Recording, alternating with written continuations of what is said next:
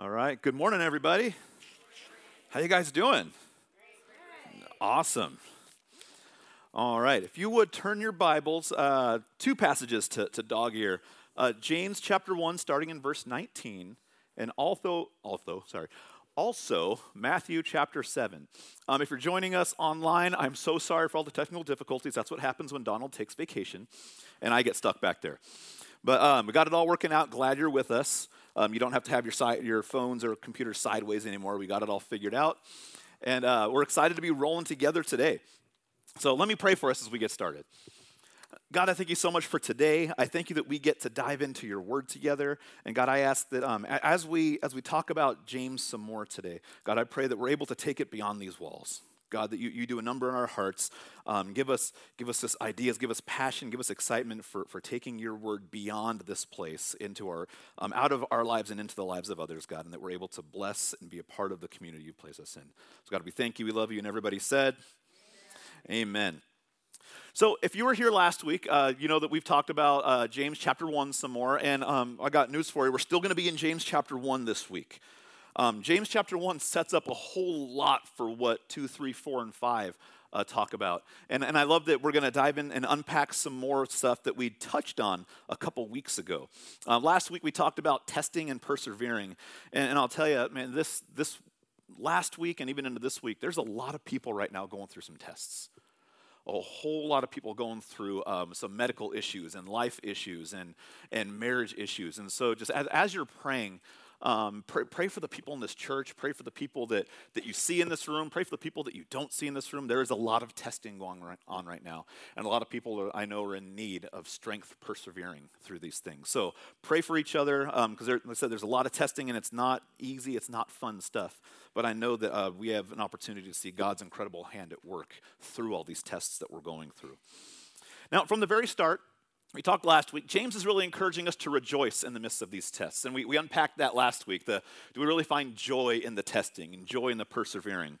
And, and we learned that um, adversity calls us to go higher, to be greater, to trust deeper, even when it's hard. Um, but there's, there's this awesome message that points us towards the eternal promise that we have in Christ. Now, there's another important message that he talks about for believers all over the world in areas where there's this ongoing persecution, and James addresses a lot of that here. So this week we're going to finish chapter one and move into chapter two next week. But, but he gives us another aspect of what to do in these pressing times, what he wanted the people to do in these pressing times. And we're going to unpack his main point that, that talks a lot about taking action. A, a, lot about you know being, being a man of your word or a woman of your word and doing what you're uh, told to do instead of just hearing things and letting it pass on by. Now if you're low in patience you may really enjoy today's message. Do we have anyone here that actually is you, you would say if i say who has patience? You, you would not put your hand up. So who does who does not have patience? Oh yeah there we go. All right. Everyone's like all right let's get to it already. That's what james says in this passage. Let's get to it if you're low on patience, this is going to be for you because he develops this theme and expands his thoughts that pull through the rest of the book on do not wait. Now is the time to act. And the section we'll look at today is where he says this all begins. Now, it's important to remember over the next few weeks as we talk about this, James was a really good pastor. He really, really loved his congregation, he loved the body of Christ. He loved the message of Jesus, and his job was to make sure people were doing what Jesus said to do. But his letter is motivated by love and compassion in the health of his church, so he's very blunt. He just says what you have to do, not a lot of room for interpretation. Just go for it. And it almost seems like James has a lack of patience.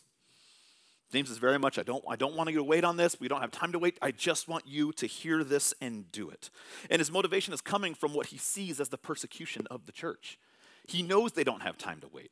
They must act now. This is the culture around them. Time is short. The mission is urgent. The truth is, they just didn't have the luxury to live in a lukewarm faith, the luxury to sit back and watch. It was the time to do things. And in many cases, this was a life and death choice in the church in that time.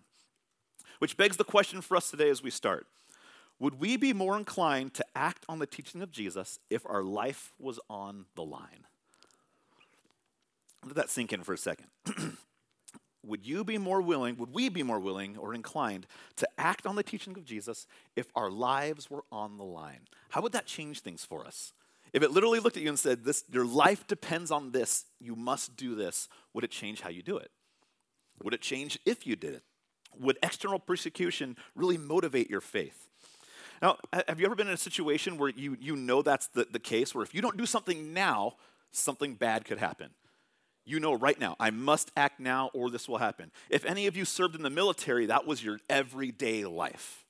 You must act now. If you're a first responder, you live in this. Every time that phone rings, you know there's something you have to do now. And it's not just military first responders. We come through these times in our lives where, where, you get those calls, right? You get those moments where something happens and you know, now I have to act. I don't have time to wait, don't have time to stop, don't have time to explore the options and see what's going to play out. Sometimes you just, you know, now is the time I have to go forward with it. And, and you have, either have to rely on your instinct or whatever knowledge you have in that point to make the decision knowing time is not with you. At this point, that's how James is talking. When he writes this letter, time is not on their side. If people don't act quickly, it could mean dire consequences for the church.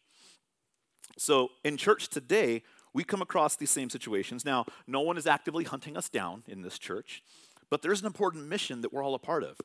We, we have a mission where we live in a community, we, we have a state, we have, we have a world that desperately needs Jesus.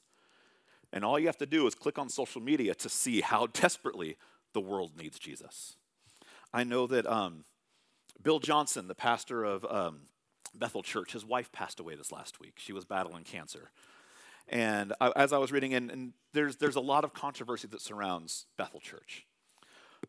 But what was crazy to see is on this post of Bethel Church, people assaulting Bill Johnson's theology on the post about the passing of his wife. And in that moment, it was like, all right, you may agree with him or you may not agree with him. That this is not a statement in favor of or against Bethel Church and their theology, but it was a notice of man.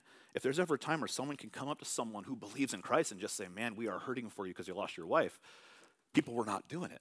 And that's not everyone, it was a handful. But, but when, I wrote, when I read those, my heart broke for just, man, people just need Jesus. We just need to show the love of Jesus in this time. And in that moment, that was not the time to act that way not the time to assault someone on a theological difference as he's mourning the loss of his wife. I think we, we have too important of a mission to act the wrong way. We, we have too important of a mission to let back, sit back and let other people do things that, that they shouldn't be doing. We have a very important responsibility to live out this life that God has called us to live and to do it the way Jesus modeled for us. And James says that a lot a sense of importance, purpose, and urgency. He doesn't want us, he didn't want the church then, and, I, and we don't want now the church to get, to get comfortable and compliant and just, just kind of lazy and complacent with what's going on. We have, to be, we have to be a people that move to action, but that action that shows the love of Jesus with every interaction that we have with people. So I ask again would, be would we be more inclined to act on the teachings of Jesus and show this love that he showed if our lives were literally on the line? would external persecution motivate our faith? And, and I know that we're not going to fully answer that question today because that's something we're going to wrestle with and struggle with as, as your faith grows and as you go on in your life. But I think it's something we can all examine in times. And we've got to start somewhere. So James 119, actually James 122 we'll, we'll start in a second. But if you have kids, or if at some point in your life you were a kid, so did it there, I just brought everybody into the conversation, right? Nobody can say it doesn't apply. At some point, if you were a kid, this may have applied to you, or if you've had kids, you've said this. Have you ever asked one of your kids, hey, go do this? And you're pretty certain they heard you. As a matter of fact, they looked at you and said, yes, or yes, I will. I will do it. And then they didn't do it. But you know they heard you. They, they had the whole, yes, I will. We do this all the time. And um, Avery will always be like, Avery, did you? She goes, oh, oh, yeah like you told her a month ago, but you told her five seconds ago.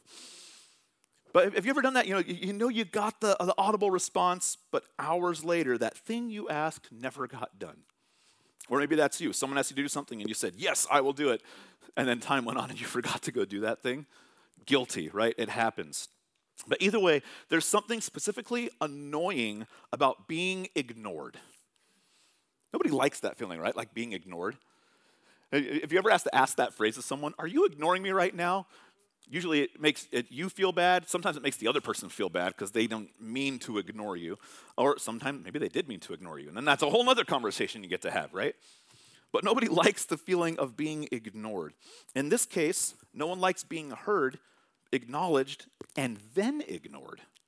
That's even worse. But this is a bit of the idea behind listening and doing that James talks about. We're going to unpack that specifically today. Listening and doing. James 1:22 says, "Do not merely listen to the word and so deceive yourselves, do what it says." There is so much in that one chunk right there that can be applied in our lives. Do not merely listen to the word and so deceive yourselves, do what it says. So, the first thing is this listening and doing. Now, we all know this. This is not new news. There's a big difference between listening and a big difference between listening and doing. One can be passive and the other can be active, but you need them both, right? You, you need both of these to go hand in hand. How many times do we, maybe it's ourselves, you listen to instruction, you hear every word, but then you go and do nothing? You go and do nothing. No action steps, no movement made, just a lot of information gets downloaded into that head of yours, and then it turns into nap time or this time or something else time. Just, you know, you don't, you don't go act on it. I think all of us have done that at, at some point or another. The idea of listening refers to someone who sits in the audience passively listening. Now, again, if, I said if you have kids, you understand what James means when he, when he refers to this as passive listening. Uh, it's, it's a bit equivalent of like cafeteria style listening, right? Someone says something like, oh, I'll take a little bit of that. They keep talking, uh, whatever. Oh, yep, that was a good one. I'll take some of that. You know, this passive thing, you only hear what you want to hear. You, you, you take on only what you want to take, but you miss the main course of what is really trying to be said. It's like your kids saying, I just want the dessert portion of the meal, and they pass up all the stuff that's actually going to do their body good leading up to it, right? Passive listening goes something like this. You tell, you tell your kids, and this was you know, something that happened to me. I never cashed in on this because I got good grades, but my parents made the offer to my, my siblings. If you make all A's and B's on your next report card, I will, just like you did when you were little, I will give you 50 bucks next month. I don't know if anyone's parents ever did that for them, like bribe. Hey, for every A, I will give you money. Maybe you've told that to your kids. I will give you 50 bucks next month. But then your kids hear this. Since you made all A's and B's on your report card when you were in kindergarten, I'm going to give you 50 bucks a month for the next 10 years.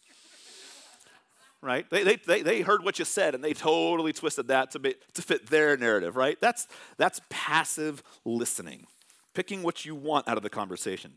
James continues with don't just be a passive listener, don't just listen, do what it says. And doing, this is, this is more than a one time act of obedience, this is a lifestyle. It implies being a continual doer. Not mindless action, but obeying with all of your being, your spirit, your soul, and mind. But, but they go hand in hand. Sometimes if you go and do without the listening, like you put something together without the instruction manual, guys, we've never done that, right? And then you end up with a piece on backwards or screws on the ground. You go, oh, wonder where those are supposed to go, right? You have all the extra parts. So you, you've got to listen to what is being said. You've got to get the instruction, and then you've got to do what the instructions say. They go hand in hand. We need them both. Now, John MacArthur compares listening without doing to auditing a class in college. I don't know if anyone has ever experienced that or experienced someone doing that, but sometimes in college you can audit a class. And audit is, is you go to the class, you get to attend the class, listen to what the lecturer says, but you don't have to really take notes if you don't want to. You don't have to write the papers. You don't have to do the tests. You don't have to take the final. Sounds like a dream, right? You just get to go and you get to listen. In other words, you listen to the course, but you don't do anything with what you hear. There's no accountability. But you know what happens when you audit a class? You know how much credit you get for that class at the end of the day? You get no credit. Zero credit for taking the class. James is warning people in this passage. He's saying, don't be a spiritual auditor. Don't, don't be someone who's just going to say, okay, I'm going to dive into this, I'm going to read it, moving on says, don't audit the book. Let this book be something that you practice. Let it be something that you do. When we hear the word but don't act on the word, what we've done is we've taken the, the greatest instructional instruction manual ever written, the, the, the greatest guide for our life ever written, and we've turned it just into a college audited textbook of information that really we don't have to do anything with. Instead of making it what it really is the living, acting, breathing word of God, it just becomes information instead. Now, you may have heard this parable before, uh, Matthew 21, starting in verse 28. But instead of starting with the major passage in James, we're going to start this parable in Matthew. So if you turn to Matthew 21, starting in verse 28, it says this A man had two sons. He went to the first and said, My son, go work in the vineyard today. He answered, I don't want to. We've never heard that from our kids, right? I don't want to. Yet later he changed his mind and he went. Then the man went to the other and said the same thing. I will, sir, he answered. But he didn't go. Which of the two did his father's will? The first, they said. Jesus said to them, I assure you, tax collectors and prostitutes are entering the kingdom of God before you. For John came to you in the way of righteousness, and you didn't believe him. Tax collectors and prostitutes did believe him, but you, when you saw it, didn't even change your minds then and believe him. In this passage, Jesus is making this powerful point about the difference of listening and doing listening and doing, and how they go hand in hand. Jesus says that the tax collectors and prostitutes will be entering the kingdom ahead of the chief priests and Pharisees because they listened and responded to the message of John the Baptist. If there's not a bigger plot twist in the Bible right there, there it is. The tax collectors and the prostitutes, the chief priests and leaders, and Jesus says they are making it in before you. That blew their minds. That was not what they were expecting to hear. The twist of all twists, the one that society looks down on, the sinners, the outcasts, the ones that people says there is no chance, Jesus says they're listening. And not only are they listening, they're doing something about it. You guys aren't doing anything, so they're getting it. You guys are missing out. They were the ones who listened and did what they were told. So, with that in mind, the important question for this whole passage is the one where it says this which of the two did his father's will? Which of these two sons, who did the father's will? And I don't know about you, but, but this, this parable makes me think long and hard about what son do I resemble most? Who, who do I resemble? Do I resemble the one that says, I don't want to do it, but then you go and you do it? Or the one that says, Yeah, I'll get on that, and then you're mind, someday, someday, sometime, it's really inconvenient time for me right now, Jesus. Can you ask me that next week? Today is busy. Am I hearing his voice through the encouragement of the Bible? Am I listening to the words of Jesus in my life? Does listening even matter if there's no response? Does listening even matter if there's no response? We're going to revisit and unpack a passage we went through three weeks ago, James 1 19 to 27 today. James chapter 1, 19 to 27. And it says this my dearly loved brothers, understand this. Everyone must be quick to hear, slow to speak, and slow to anger, for man's anger does not accomplish God's righteousness. Therefore, ridding yourselves of all moral filth and evil, humbly receive the implanted word which is able to save you. But be doers of the word and not hearers only, deceiving yourselves. Because if anyone is a hearer of the word and not a doer, he is like a man looking at his own face in a mirror. For he looks at himself goes away, and immediately forgets what kind of man that he was. But the one who looks intently into the perfect law of freedom and perseveres in it is not and is not a forgetful hearer, but one who does good works. This person will be blessed in what he does. If anyone thinks he is religious without controlling his tongue, then his religion is useless and he deceives himself.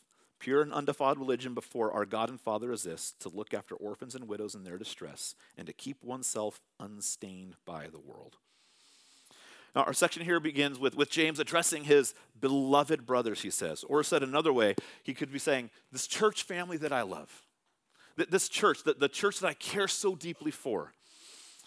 Like I said, he was a good pastor. He cared so deeply about them, deep enough to be totally blunt when he needed with truths that follow through the rest of his letter. And when we get to James 2, 3, and 4, you'll see more of these blunt truths coming out because he cares so deeply for what they need to be doing right now.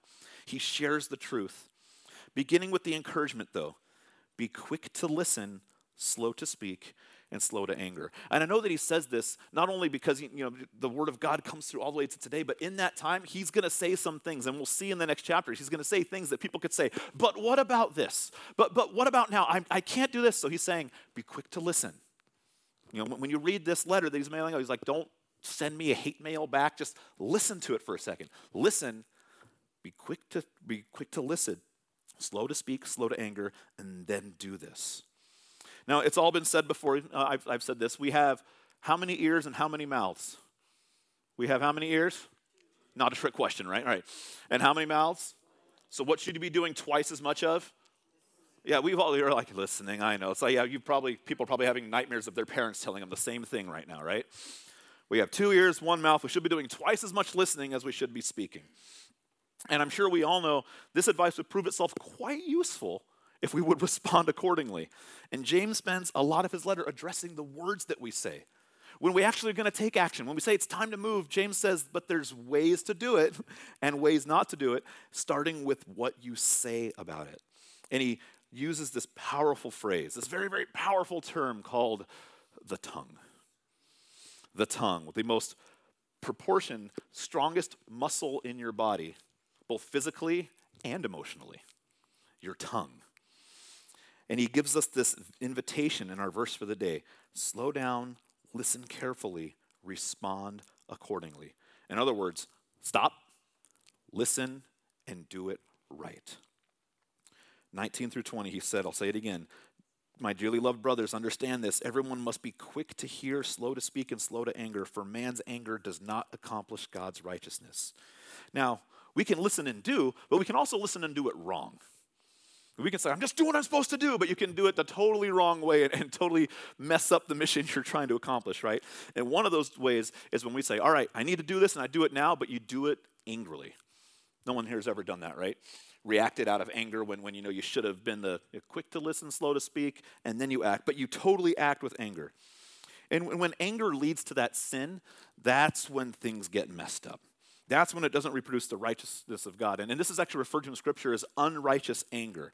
Because we learned that, that anger is an emotion that God even feels anger. Anger is not the sin. Anger is an emotion we feel. What we do with it, if we're you know, talking about listening and doing, what we do with our anger, that's what can either lead to righteousness or that can lead to unrighteousness. That can lead to some bad actions. And we see it multiple times in Scripture. To name a few of them, we see Cain and Esau in the book of Genesis. We see Moses in the book of Exodus. We see Herod in the New Testament. We see these people get angry, and sometimes we see their anger do something that is not along the right path. Cain got angry and killed his brother. Not the right way to respond with your anger. Esau got angry, betrayed his brother not a right kind of anger. And we, we see more examples of this throughout Scripture. We see anger lead to things and lead to people doing things that is the wrong way to respond.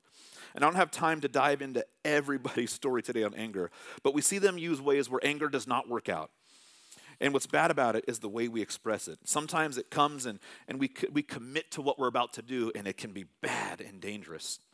Some men disown or disclaim family because of anger, they disclaim children, they commit acts of murder. This kind of anger is, I mean, easy to say this, right? This kind of anger is bad. That is not good anger. Anger shouldn't be uh, expressed in that aggression and hostility. But anger also has good and useful purposes. Anger has led to, to civil rights movements and led for equality for, for different people of different ethnicities throughout the years. Anger can be used in ways that, when channeled, can spark incredible movements across the world people have, have been angry with, with a government oppression and led revolutions that have led their countries to freedom. Anger can be used in righteous ways, but anger can also lead to sin. Ephesians 4:26 says, "Be angry and do not sin." Think that. Ephesians says, "Be angry and do not sin." So it's not saying being angry is the, the, the wrong thing. It's saying if you're going to do something, Make sure you're doing the right thing with your anger. Anger can lead to good, godly action, but if not careful, it can lead to the wrong action. James know this and he applies it and he addresses it in verse 21 in our passage. He says, "Put away filthiness and rampant wickedness and receive with meekness the implanted word which is able to save your souls." See, James is admonishing his hearers to set aside the, the, the, filthiness and the rampant wickedness, none of which you get to take into the kingdom of heaven, but instead he says, receive with meekness this implanted word, which is able to save your souls. Not our actions, impla- the, the meekness of the implanted word that is able to save your souls. In response to this, uh, theologian John Piper, he says this So the word of God is implanted in us it is at work in us and it abides in us. And now James 121 takes that and says, and it saves us. Can't easily overstate how profoundly powerful and important the Word of God is for our lives. how important this book is. And I'll, say, if, if this, if the Word of God doesn't rank up there with your most cherished possessions, then we're, we have a priority issue and a reality check that we need to do in our hearts because there's so much in here that it needs to be what rules and guides our thoughts and our actions. Nothing apart from God Himself is more important than the Word He gave us to dwell in daily. And we've got to receive this word into our lives. We've got to learn how to throw off everything else, all the filthiness, the hindrance that entangles us, and the deception that looks to steal and kill and destroy our lives. But that comes with what James is saying is listening to what God says and then doing it. If we're not going to be doing it, we're going to be acting in the wrong way. We're going to let our anger overcome. We're going to let our actions overtake what this says we should be doing instead. So it's so important to listen to it and then do it. And when we do that, we get this, we get this response from, from God. We get this call, and we're encouraged to act. We're called to action. I, I love, I love that phrase. Um, something that you always learned in, in, uh, in school and in sports is, is you, you, get all this information, but then you have to go do it. You, you get called this action step, right? What are your next action steps? When, when we make goals for, for ministry and goals in your job, it's one thing to write something down, but, but you got to take the action step. How are you going to make this happen? So in our lives, we get the same thing. We are called to take action now. And many theologians believe this to be the central message of the letter when it says this Be doers of the word and not hearers only, deceiving yourselves. Can you imagine this? A football player throwing the most perfectly passed ball, wide open, catches the ball, he grabs it, and then he stops.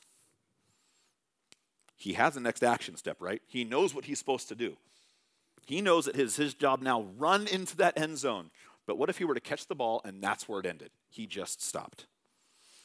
Or a doctor delivers a perfectly healthy baby and hands it to the parents, and the parents then stare at the baby for the rest of their lives. That's it. Just stare. There, there's next steps, right? If, if, you, want, if you want this baby to make it, there's, there's steps you've got to do. Just like that athlete, if, there's, if he wants his team to win, he wants to get there, there's steps he's got to take. We have action steps. And these examples now sound odd. It's hard to imagine them happening. It's hard to imagine that player just catching the ball and stopping. But if you look up sports bloopers, you see some crazy things. But this is the point James is trying to make too. We know what we need to do, and he expands on it in the next verse. In verse 23, he says, If anyone is a hearer of the word and not a doer, he is a man just looking at his own face in a mirror. To simply receive the word, the message, or the teaching, the, the encouragement, the devotional, just to simply receive it and listen to it, this isn't God's best for you. His best response, I think, is found in your response to what you hear. Your response to what you, you read. Your response, what are you going to do? Now, when James wrote this letter, it's, it's interesting he uses this phrase to look at his own face in a mirror because back then, um, mirrors were typically nothing more than a highly polished piece of brass or bronze, or if you were just living the high life, you had some silver or gold that you could look at and see a, a reflection of yourself, right? Obviously, a mirror, a big old luxury mirrors that we have, was not the case back then. But a mirror like this, a piece of polished bronze or, or, silver, would provide a distorted look when you look back at it. So, what's interesting is that the, the word James uses to describe look means more than a quick glance. In, in the original translation, this, this translation is looking carefully, which is if you're losing a piece of brass or bronze, that is the only way you can see your reflection, is if you look really, really careful at it. You're going to have to really study and, and find the right place because if you, it'll be like being in a house of mirrors at a carnival, right? It's going to be all distorted, and you're going to be like, well, I look funny. I, I, say that every time I look in the mirror, anyways. But, but when you, you look at the, the piece of bronze, it's going to look really awkward and weird. So you have to look intently. Look intently means to, to bend over and carefully examine something at its clearest possible vantage point. Look intently into God's word like you're looking for gold. You're going to examine it. You're going to look really, really careful. Why would someone spend that much energy and exert that much focus on a book? Why would we look at this book and say, this, this is more than just listening, this is more than just reading? What about this book means I'm going to dive everything into it? You may love to read. I, I love to read. And you might think, well, if it's a really good book, I, I can revisit it. I, am the type of person where I've, I have a bookshelf full of books and I've read some of them multiple times. I love to read. I, when, when I read, I get so sucked into the book that I lose track of time. I start feeling like I'm actually in the book, and it, it's really, really fun. But if you like to read, you find a book that's good. But if you're like 55% of Americans over the age of 13 who haven't read a book in the past year, it may take a bit more convincing for you. That's a crazy stat, right? 55% over 13 haven't read a book in a year. So, whether you're an avid reader or not, what on earth would cause somebody to look so intently in this book to say, I have to do what this says as if my life depended on it? Why this book? Why, why this 66 book composure that we have right here? The short answer is because it's more than a book. It's more than just a book. James describes it as the perfect law that gives all freedom. Those are pretty big shoes to fill when you compare it to every other book written, right? It's a book that contains God's commands. It's a book that we believe is perfect, infallible, without errors. It is the perfect guide for us with the perfect God and His perfect words speaking into our lives from it. His perfect commandments. It has the power to bring more freedom into our lives than anything else. That makes it more than just a book. It's more than just ink on paper. These words have authority. These words have power because of who spoke these words into existence. And you, you might say, all right, c- come on, preacher, how, how, give, give, me some more info on this. How can I believe that this 66 books, written, written over 1,500 years ago by over 40 people in three languages, how can this even be reliable? How can we know James even knows what he's talking about? That when it was translated to, to us in, in English, that it even holds up today. Why should we do what it says when so many people have had their hands on it? Why is this the book worth doing? Well, consider this. Uh, there's a book called The Faith, Given Once for All by Charles Colson and Harold Fickett, and it defined the textual integrity of the Bible, noting that there are 24,947 ancient manuscripts in the New Testament alone, the oldest dating back to AD 150. Scholars have more ancient manuscripts to work from than any other writing. 14,000 are of the Old Testament alone. That's a lot of history working here. Uh, Homer's Iliad, a poem set during the Trojan War, is the next closest thing. You know how many manuscripts are on the, the, the Iliad? 600. 600. The accuracy of the ancient manuscripts composing of the scriptures is remarkable. And why? Because Jewish tradition provides one answer. According to the Hebrew practice, only eyewitness testimony was accepted. Only eyewitness testimony was accepted. And when copying documents, the Jews would copy one letter at a time, not word by word, not phrase by phrase, not sentence by sentence, letter by letter. The evidence supporting the authority of the Bible is extraordinary. By, uh, before the end of the 1950s, no less than 25,000 biblical sites had been sustained by the archaeological discoveries. And there has not been one single archaeological discovery in history that has disproven anything written in Scripture. That's how powerful this book is. It is more accurate than the most accurate history books that we read in school. It's crazy when you think of how much went into making sure this book was, was, was persevered through its tests and trials and how true it comes today. And James' point is clear. When you're a hearer and not a doer of God's word, you may be actually listening carefully to what God's word says, but listening carefully is not translated into intentionally doing. And based off of what we know about the word, this is the book worth doing what it says. This is the book where we get to say, wow, there's so much truth, so much validity, so much historical accuracy, so much power that we don't just get to listen and ignore. We get to listen and have the privilege of doing what it says. And then we get to see the benefits of what happens when we follow through with what, what Jesus tells us to do in this book as well. At the end of the Sermon on the Mount in Matthew 7 24, Jesus says this Therefore, everyone who hears these words of mine and acts on them will be like a sensible man who built his house on the rock. The rain fell. We can all understand what that means. The rain fell, the rivers rose, and the winds blew and pounded that house. Yet it didn't collapse because its foundation was on the rock. As believers, we're, we're called to be these people of action, right? For example, the Great Commission in Matthew 28 begins with the word go. That's an action step. That's a do step right there. It begins with the word go and do this. And as we learned last week, we got to learn to persevere. Because when we go, we're going to hit those trials. But when we hit those trials, we get to have the joy of knowing who wins through these trials. Who wins when we listen, when we act, when we go and do, we get to take part in that victory as well. James 1:25 he encourages us. He says, "But the one who looks unto the perfect law, the law of liberty and perseveres, being no hearer who forgets, but a doer who acts, he will be blessed in his doing." Don't forget the word. Don't take your eyes off of Christ. Persevere in the calling and respond to the message that we've been given, which is a message of grace, love, and freedom, and ultimately victory. And some last thoughts on James chapter 1. To finish off our section, James gives some incredible practical instruction in verses 26 and 27.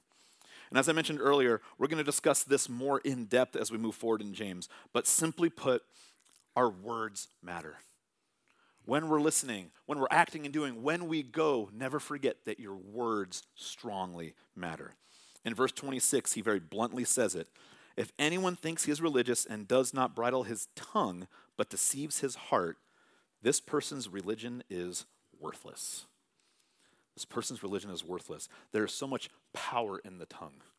I'm sure we've all said things we regret, and I know I speak for most everyone in the room when I say that there are things I wish I could take back, things that I wish I could say, but once you say it, it's out there. We live in an age where once you type it and hit enter, it's out there. Even when you hit delete, someone else screenshotted it, someone else reposted it, it's out there. Maybe you told your parents at one point when you were a kid, I hate you. I remember the first time that my kids looked at, looked at me or, looked, at, looked at their mom and said, You don't love me. I remember those things, even though we've talked about it, and I know they love me. Or they're really, really good liars about it. But I know that they love me. You know, it's, I still remember the moment they said that for the first time. It was a powerful thing. Words have power. We got to have a good long conversation on what it would look like in our house if I didn't love them.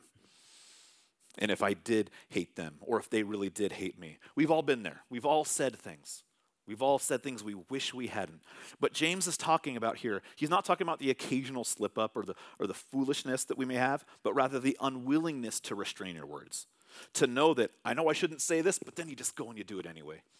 It's like when, when someone says, Oh, that was all good, but.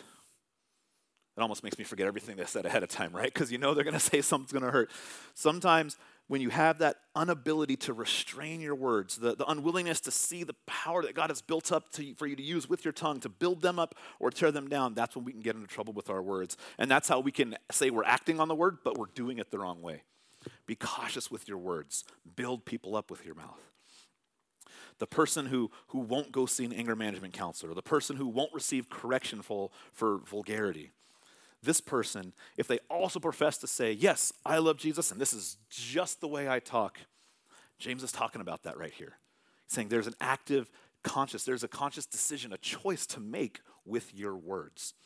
And we're deceiving ourselves when we think that our words are not that big of a deal. And conversely, if you don't want to have a worthless relationship, but rather a pure and undefiled one, then like we said a couple weeks ago, it says, Visit the orphans and widows in their affliction. Keep yourselves unstained from the world. That's putting the words of Christ into action. His words are powerful too. Not just our words, his words are powerful. And if we're going to live this out, if we're going to be people of action and people that do things, we've got to not just act on, on our words, we've got to act on his words. We've got to say, Jesus said this, so I am going to now put it into action because his words are powerful. Another way to say it today would be this stop talking about the good we're going to do. Stop talking about what we're going to go do for others and start doing it. Stop saying you see people and do something for the people that you see. Live out the mission God has called us to be a part of. Don't just see the mission, don't just say the mission, do the mission. Do what Scripture says. Visit the needy. Visit people that are broken. Invite people to this family. Invite people to, to say to church to say, hey, we've, we've got a group of people that celebrates and, and prays and loves. And I want you to be a part of this community that can build you up because we serve someone who loves you and wants to be a part of your life. Love people who are far from God. Go make some non Christian friends. Say again, go make some non Christian friends. If you don't have any non Christian friends in your life, man, there's a whole lot of them out there. Make some non Christian friends. That, that's our mission. We, we've, got, we've got to be influencers for the non Christian crowd. We've got to go do something about it so they can become these Christ followers. They can have this relationship with God that we love and we know to be so real. Don't be influenced by the non Christian friends, influence the non Christian friends. Be the person that they look at and say, man, there's something about you, and you get to point them to Jesus. Show your actions, show his love, show live, and do the Christ changed life. Be doers of the word and not hearers only. There are some things that we can listen to and things that we can do. Some of these, as I, as I spout this list off, they're not going to be on the screen, so just get your hands ready to write. Be doers of the word, not hearers only. Some things we can do now. Seek justice. Seek justice in the world. Share his word. These are things the Bible says to do, and it's, not, it's time to just it's time to put the listening part into action. Share the word. Serve one another. There's an opportunity where someone needs something. Man, serve one another. Live it out. Do what God says. Serve one another. Be responsible with your finances. This means being generous, giving, tithing. Be biblical with the resources God has given you to steward. Do what He says with your finances. And lastly, something we can all do, and something I think we all can do more of love your neighbor. Say it again love your neighbor. That can often be the hardest thing that we have to do. Say it with me love your neighbor. You guys realize how powerful our lives can be when we live that one line out? When we get to go out and say, hey, I'm going to listen and I'm going to do. And what am I going to do today? I'm going to go love my neighbor. Your neighbor that's blaring music at 2 in the morning, doesn't want to go to bed. Your neighbor that has the political sign that is 100% opposite of your political sign. The neighbor that flipped you off because you cut him off on the road. Love your neighbor. When you go and say, I'm going to love my neighbor, it will change every conversation you have, every interaction you have, and it will be something that can lift somebody to a place that they never thought they could go because you're doing what the Word of God says, not necessarily what you want to do. You know, sometimes you look at neighbors and you can say, I don't want to love them. I don't want to love my neighbor. We, we had neighbors that liked to, to sell certain products that made the area smell really bad and had you know, people driving weird cars when we lived in California come up and exchange brown paper bags. We had to love our neighbor. When that same neighbor went on vacation and their dog was barking at three in the morning, had to love our neighbor did not want to love that neighbor. In fact, I wanted to love that neighbor out of that house. I love you so much, you're gonna move. We ended up moving. But I'm saying we need to love our neighbors. And when we do that, when we put this phrase from listening into doing, man, we can love people and show them an incredible love that God has for them. Amen? I'd like to invite the worship team to come back up and invite you all to stand with me as we close out this morning. Admittedly, this passage of Scripture, this whole book of James, this is a tough pill to swallow because it involves so much doing. So much doing amongst, amongst busy lives. And there's, there's uh, if, we, if we're not careful, we can look at it, we can feel guilty. But I don't want us to feel guilty. What I want us to feel is conviction. There's a difference. Guilty is going to make us sit there and wallow in shame. Conviction is going to lead us to action to do something about it. And that's what James is really saying here.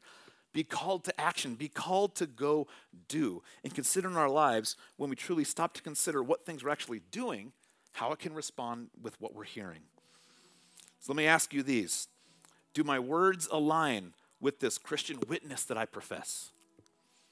Am I letting my anger turn into sin?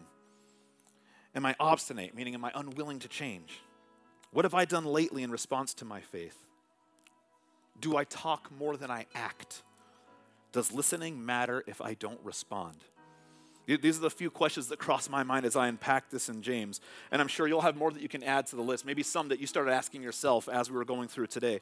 But in the midst of conviction that comes in the passage like this, it's important to remember the heart behind all of it, which is the very heart of God. The same God that is compassionate, the same God that loves you so much, He sent His Son to die for you. This is the God that loves you and wants you to take action to show the world that He took action for them. Be realistic on your faith. Don't just talk about it, don't just read about it. We get to do it. Amen. God, I thank you for today. God, I thank you that, that we get to serve you. God, we get to love you and we get to live out our faith in a world that needs you so desperately. God, I pray that as we leave here today, if uh, I don't want us feeling guilty, but I want us to feel convicted. A godly conviction that drives us to reach our neighbors, reach our community, invite them here, invite them to a life with you above all else. God, and I pray that as we hear your word, as we act on your word, you do a number in our hearts as well because we're serving you and you alone. So, God, I pray that your will is seen, your glory is shown, and is revealed by all, and you're part of everything we do. We thank you, God. We love you. And everybody said, Amen.